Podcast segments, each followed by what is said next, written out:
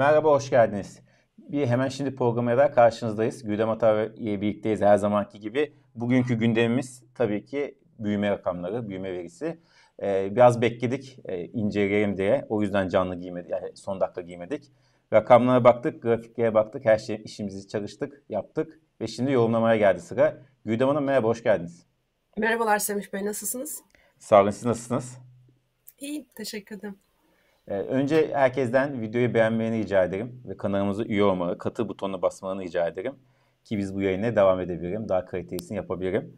Dedikten sonra e, istiyorsanız programa verdiğimiz kapak ismiyle başlayalım, manşetle başlayalım. Şimdi Güdem Hanım, iktidarın son dönemde birkaç tane böyle ana hedefi vardı açıkladı ve, ve güçlü bir şekilde arkasına durduğu. Cari fazla vereceğiz. Bütçe dengesi iyiydi, onu koruyacağız iyi bir bütçe dengesi. Dış ticaret fazlası vereceğiz. İhracatlar, ihracat rekor kıracak, ithalat düşecek. Ve güçlü bir büyüme. Esasında hepsi elimizden yavaş yavaş kaydı sırasıyla. En sonunda bir güçlü büyüme kalmıştı. Gerçekten de e, başka dünya küresel anlamda da çok iyi büyüyen, ekonomisi hızlı büyüyen, içindeki sorunları bir e, koyuyorum. Çok hızlı büyüyen bir ekonomiydik ama anladığımız kadarıyla bu da gidiyor. Geriye elimizde ne kalacak diye soralım size. Yani sorunun sonundan başlarsam geriye elimizde bu modele devam edilmesi halinde %50'lere eğer bir TL hata daha olmazsa %50'lere yapışmış bir enflasyon %3-3,5 aralığına düşmüş bir ekonomik büyüme yüksek bir cari açık ve artan bir işsizlik kalmış olacak. Yani çok başarılı olduğunu söyleyemeyiz modelin. Neden büyüme en son e, tekleyen kısım oldu? Çünkü e, hakikaten ekonomi kitaplarının makro 101'in e, ya da 102'nin e, ya da üniversite öğrencilerine ilk sene açıklanan bilgiler eşliğinde bildiğimiz neydi? E, eğer kısa vadede enflasyonu patlatırsanız ilk etki e, büyüme yönünde bir pozitif e, ivme oluyor. Arkasından da enflasyon ekonomik dengeleri o kadar bozmaya başlıyor ki büyümeden ödün vermeye ve e, büyümeye düştüğü bir döneme girmeye başlıyorsunuz. Türkiye'de de olan bu.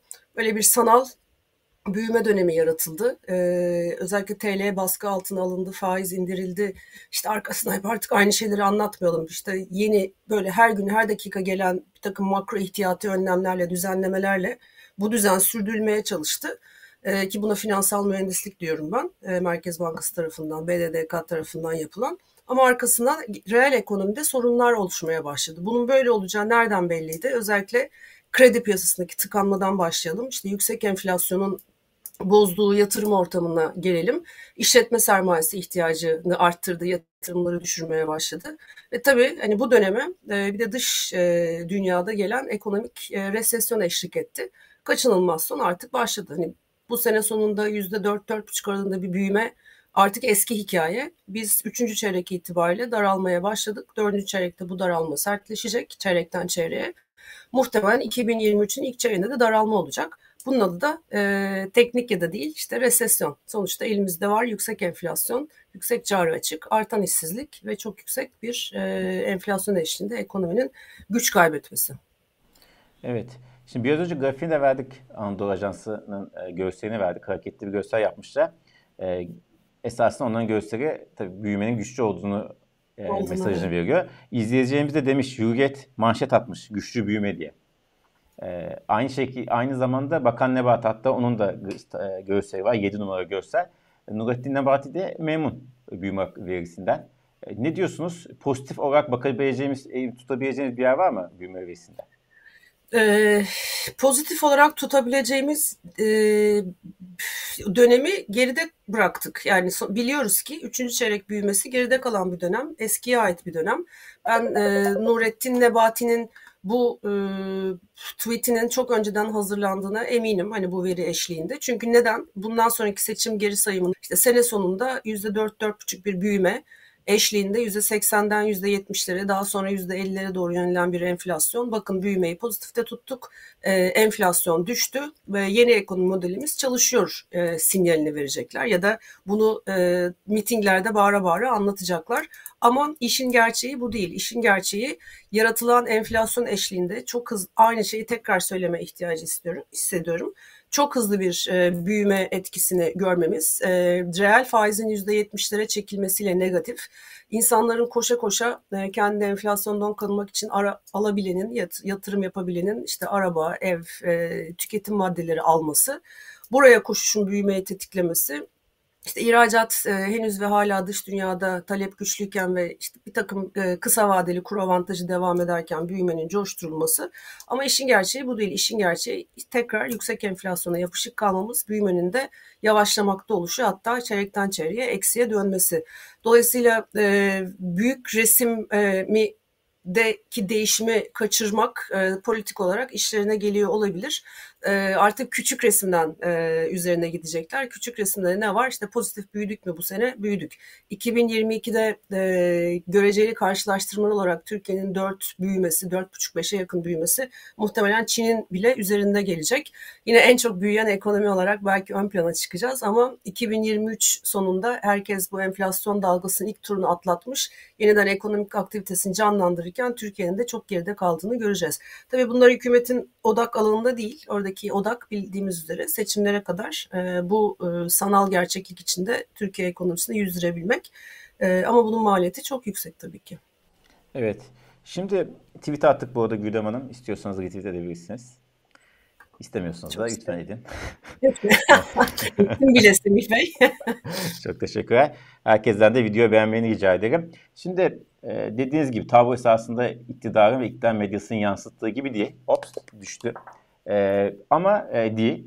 Şimdi üçüncü numara grafiğe bakalım. E, bunun böyle olmadığını biraz daha e, detayını da inceleyelim. Neden? Çalışan payı. Çalışan payının e, çalışanların miye geriden aldığı pay. E, zaten genelde konuşulan bir konudu. Çünkü önemli bir konu. %26.3 e, 2022'nin 3. çeyreğinde. Bu yaklaşık bir, bir sene, iki sene önce %30 civarındaydı.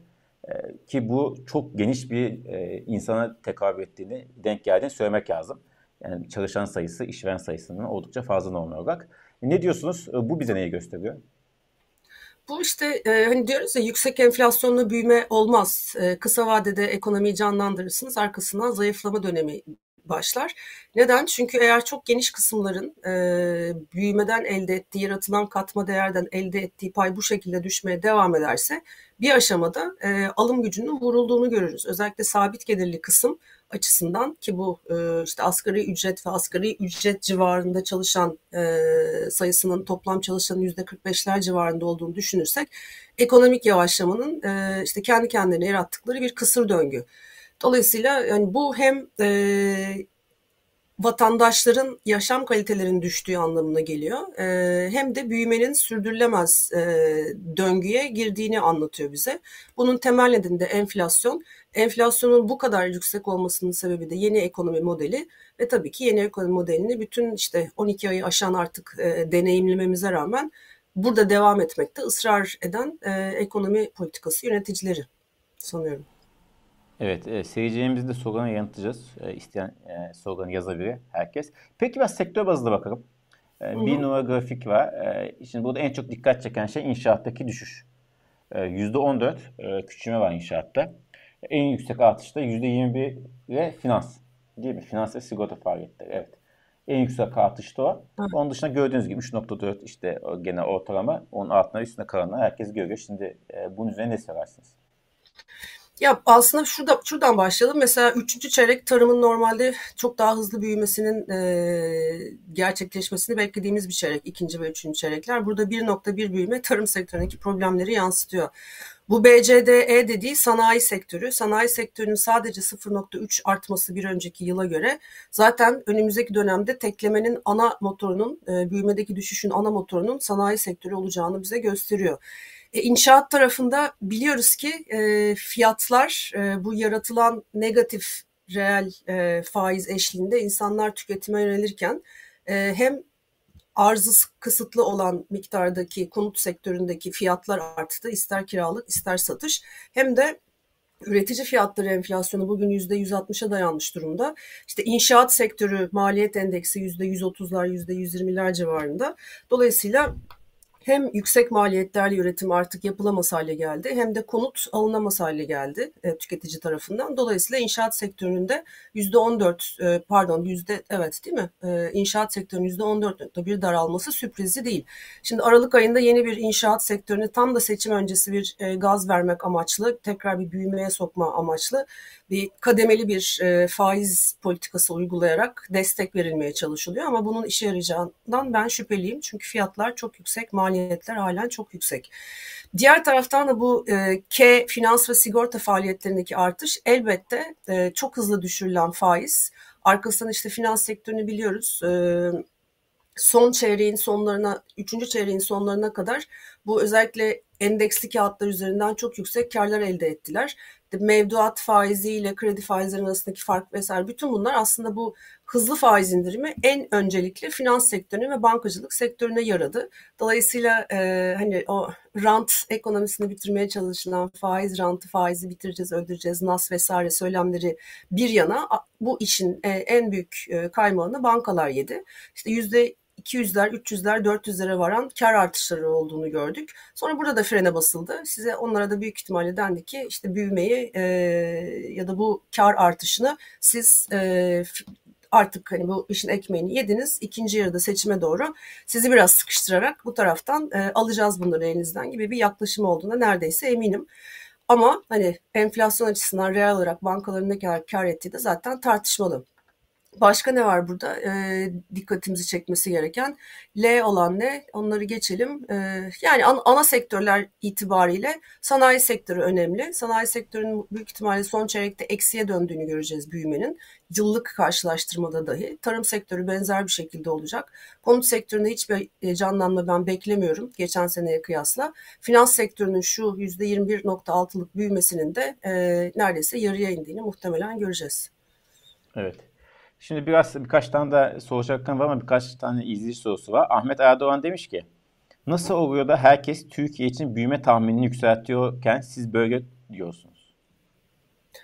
Büyüme tahminini yükseltirken e, şimdi her, herkes kim bilmiyorum e, ama e, sene başında şimdi yabancı kurumlar açısından e, sene başında gözüken resim eşliğinde yüzde üç, üç, üç buçuklar büyüme beklentiler e, idi hatırladığım kadarıyla ortalama. Ama verilen teşvikler, TL'nin baskılanma biçimi, yaratılan bu sanal ortam sayesinde ekonomi yine hormonlu bir şekilde büyütüldü. Sürdürülemez bir seviyeye taşındı. %7,5'luk büyüme buydu. Şimdi ikinci yarıda yavaşlayacağını ve daralmaya döneceğini herkesin bildiği bir gerçek. Ama matematik olarak %5'ler civarı yerine %7'lik, %7,5'luk bir büyümeyi koyduğunuz zaman zaten sene sonuna yaklaştıkça büyüme revizyonları bu şekilde oluyor. Ama 2023 büyümesine bakın. Ben %3,5'lar civarında daha öteye bir büyüme revizyonu görmedim. Bu da aslında Türkiye'de işsizlik oranını arttıran, aslında ekonominin durağanlaştığını gösteren ve az önce söylediğimiz gibi e, üçüncü çeyrekten başlayan bu çeyrekten çeyreğe daralma döngüsünün en az iki ya da üç çeyrek devam edeceği bir e, tabloyu gösteriyor bize. Dolayısıyla o büyüme revizyonları e, daha güçlenen bir ekonomi değil, yüksek enflasyonla önceden koşturulmuş, şimdi de nefesi kesilmiş bir ekonomik gerçeği bize ifade ediyor bence. Peki, cevabı verdiniz. Şimdi diğer soruya geçiyorum. Samet Yıldırım demiş ki büyümedeki zayıflama zayıflama borsada nasıl etki yaratır? Ya büyümedeki zayıflama şimdi borsada e, borsada eğer etki yaratmıyor. yatırımcı olarak e, şuurlu bir yatırımcıysanız e, büyü mesela sanayi sektöründen ve bankalar e, öncülüğünde bir takım e, yavaşlama olduğunu, bunların şirketlere yansıması olacağını, iş talebin e, belki de yılın ikinci yarısında eksiye döneceğini düşünürsek e, ona göre seçici davranmanız gerekir. Ama e, bir taraftan da yeni ekonomi modeli eşliğinde bu e, derin negatif reel faiz politikası devam ettirilip başta işte Sayın Bakanımız Nebati ve hatta MHP lideri Bahçeli bile borsaya e, destek vermeye çalışırken oraya koşuş bu TL'de durup kaybetmekten kaçış en azından borsada bir umut, e, bir reel bir getiri yakalama e, çabası devam edecektir. Çok tehlikeli sulara girmiş durumda borsanın endeksi. E, dolayısıyla ekonomik büyümenin yavaşlaması hani sektör bazında etkileyecek bence.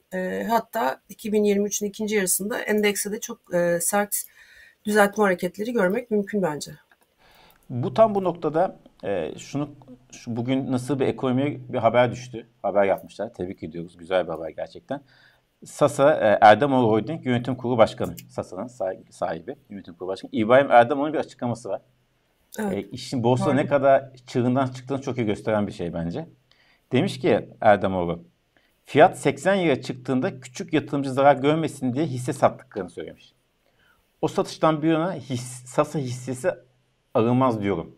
Kendi sahibi olduğu şirketi söylüyor. Biz bir hatta şöyle söylüyorum. Birkaç tane böyle şey yapayım. Yeni yatırım açıklamamız olmadı.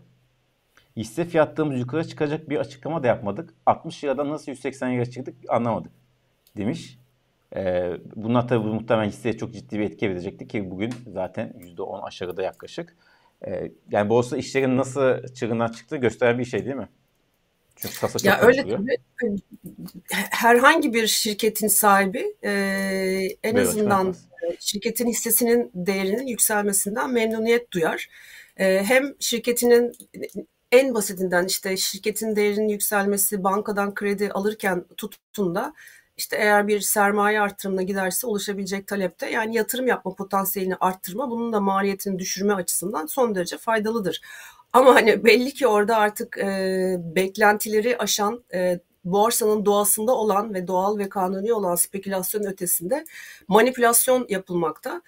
E, hep konuştuk size de eğer SPK e, hani yazın yaptığı küçük çaplı e, müdahalenin ötesinde gerçekten borsada olan bitene e, bu tür manipülasyonların önüne geçmek isteseydi çok daha farklı hamleler yapması gerekirdi.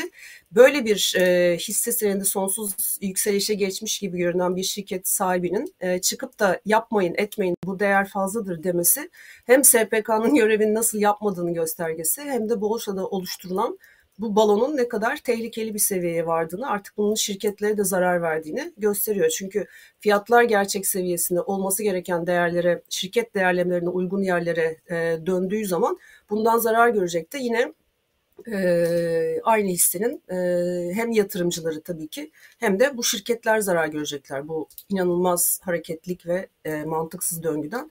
Dolayısıyla uyarıları son derece yerinde olmuş e, ama dinleyen de olmamış gördüğümüz gibi. Evet. Peki buradan biraz yine şey dönerim. E, bugünkü 3. çeyrek büyüme verisine. Harcama kalemlerine göre inceleyelim biraz. Büyüme nereden gelmiş? Kim harcamış? Kim ekonomiyi büyütmüş? E, 6 numara grafik arkadaşlar. 6 numara grafiği veri. Burada e, büyümenin ana motorunun ne olduğunu görüyoruz aslında. Şu en son en sağdaki bana göre en sağdaki 3. çeyrek yani en son veri açıklanan veri. Yerleşik hanede yakın tüketimi, iç tüketim %19.9 gözüm yanıltmıyorsa beni en büyük katkı vermiş. Ne diyorsunuz? En az da gayet sabit sermaye oluşumu yüzde eksi yüzde 1.3. Buyurun. Ee, yani en kolayı aslında yatırımlar kısmından bahsetmek. Çünkü yeni ekonomi modeli neydi? Ee, işte yatırımlar artacak faiz düştükçe. Ne olmuş? İşte 2021'in e, son çeyreğinden başlayarak bir miktar önce artmış. Arkasından da daralma dönemine başlamış. Dolayısıyla bu yeni ekonomi modelinin dayanaklardan birinin, e, dayanaklarından birinin nasıl çalışmadığının göstergesi. İkinci olarak şu hane halkı tüketimine yani halkın tüketimine bakalım. 19.9 eğer gözlüklerim doğruysa gördüklerim 22 25, 21 21, 29 20 buçuk gibi inanılmaz bir seviyede geçen senenin son çeyreğinden faiz artımlarının başladığından beri büyümüş. Neden böyle bir büyümüş? Neden bu kadar büyük bir büyümeye ivme vermiş iç talep? Bu kadar enflasyon yükselirken bunun teknik olarak açıklaması da faizlerin indirilmesinin TL'ye değer kaybettirdiği, değer kaybedince enflasyonun yükseldiği ve tempolu bir şekilde enflasyonun bütün sene yükseldiğini düşünürsek elinde para olan e, tüketime gitmiş. İşte kimisi araba almış, kimisi ev almış, kimisi e, işte daha beyaz eşya almış, kimisi elektronik eşya almış buradan çıkan, e, buraya yönelen paranın bir kısmı da biliyoruz ki hani borsaya da yöneldi bu şekilde aynı motivasyonla. Dolayısıyla olan buydu. Şimdi bu bu süreç devam eder mi? Bu süreç e, azalarak da olsa bence devam eder önümüzdeki birkaç ay daha. E, çünkü enflasyon halen yüksek kalacak. E, reel getiri halen çok derinlerde olacak mevcut %9 politika faiziyle. Ama bu gidişat, bu politikalarda ısrar e, bir vadede, e, bir çeyrekte 2023'ün içinde muhtemelen bu resmi çok hızlı ve çok sert bir şekilde et, eksiye döndürecek. bu eksiye dönerken ya da yatırımlar düşerken kim e, harcamalarını arttırmış? Tabii ki kamu harcamalarını arttırmış. Onu da buradan izleyebiliyoruz.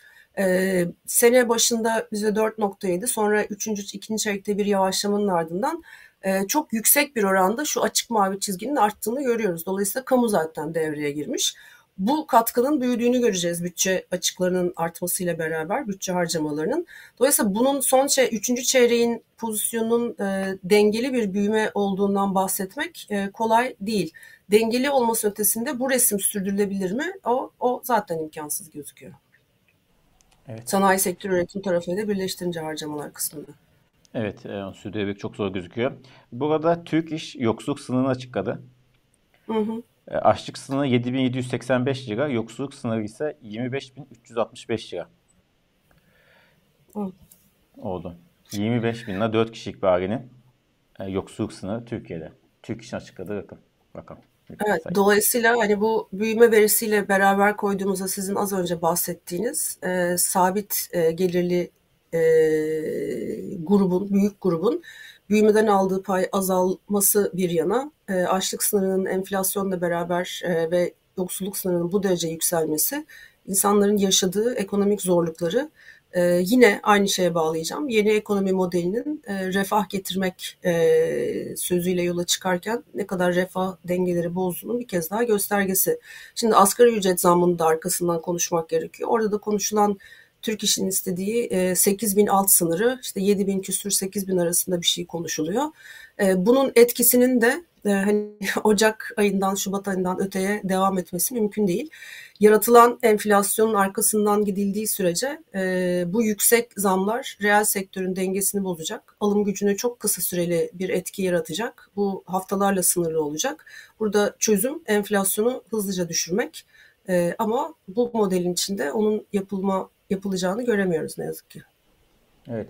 Bu arada e, kim hatırlamıyorum Erda Saran ve Atiye Yaşar da yayınında ikisinden birisi ikisi de söylemiş olabilir. Asgari ücret ve EYT'de beklenen değil kadar, beklenti yaratıldığı kadar pozitif bir tablo çıkmayacağı, çıkmayabileceğini söylediler.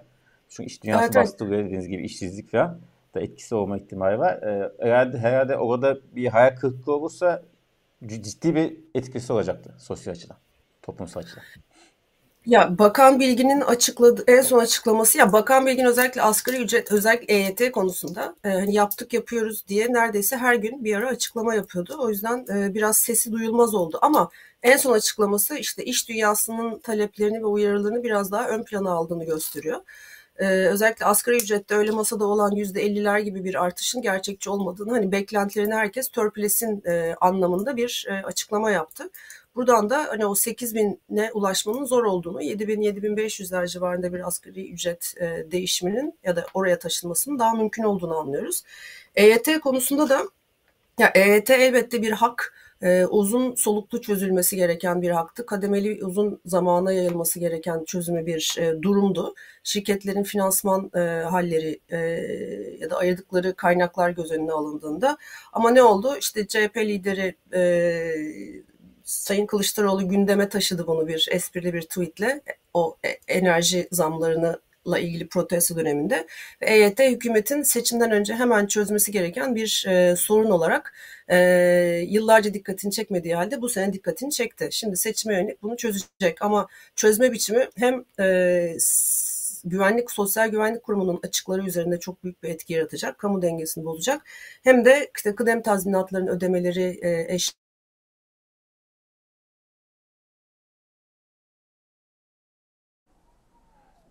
Güdem Hanım duyuyor musunuz? Sanırım. Heh. Du- duyuyor musunuz Güdem Hanım? Güdem Hanım. Herhalde bir bağlantı kopuk oldu. Şu an kendisini duyamıyorum. Güdem Hanım duyuyor musunuz? Tam sonuna gelmiştik. Güdem Hanım sanırım beni duymuyor. Görüntüsü iyi şu anda. Şöyle el sağlayayım. Görüyor musunuz Güdem Hanım? Herhalde yayından koptu. Şimdi tekrar bağlanacak. 3. 2022 yılının 3. çeyreğinin büyüme verisini konuşuyorduk kendisiyle. Esasında bayağı da bir konuştuk. Bunu, biraz da bundan sonrasını konuşacağız. Seçim yaklaşırken e, ekonomideki yavaşlamanın ne ölçüde kabul edileceği iktidar tarafından onu sor. Gülden Hanım geldiniz mi? Geldim. Ben tam tam top çeviriyordum siz gelene kadar. İyi yakaladım topu, aldım pası. Nerede kalmıştınız?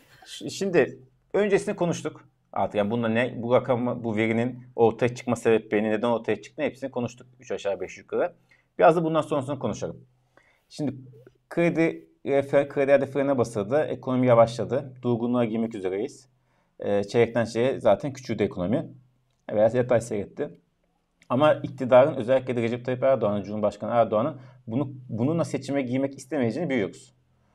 Hı hı. Peki ne yapacak? Şimdi KGF konuşuluyor. Kredi Garanti Fonu devreye sokulacak. Ama yani işin özeti kredilerde musluk açılacak mı? Ucuz kredi pompalanacak mı? Ne düşünüyorsunuz? Önce bunu, bu yola gelecek mi iktidar? Yani sadece ücret zamlarıyla mı geçiştirecek yoksa kredi pompası, pompalaması yapacak mı? Ve bunu yaparsa nasıl yansıması olur? Ya kredileri açtığı zaman bunun enflasyonu nasıl e, tetiklediğini gördük e, mevcut e, para politikası ortamında diyeyim. Çoklu faizler var vesaire vesaire. Diğer taraftan bu işte kur korumalı mevduatın cazibesi azaldıkça işte TL mevduat çekmek için bankaların mevduat e, arttırma, e, mevduat faizi arttırma ve TL tutma çabası eşliğini görüyoruz.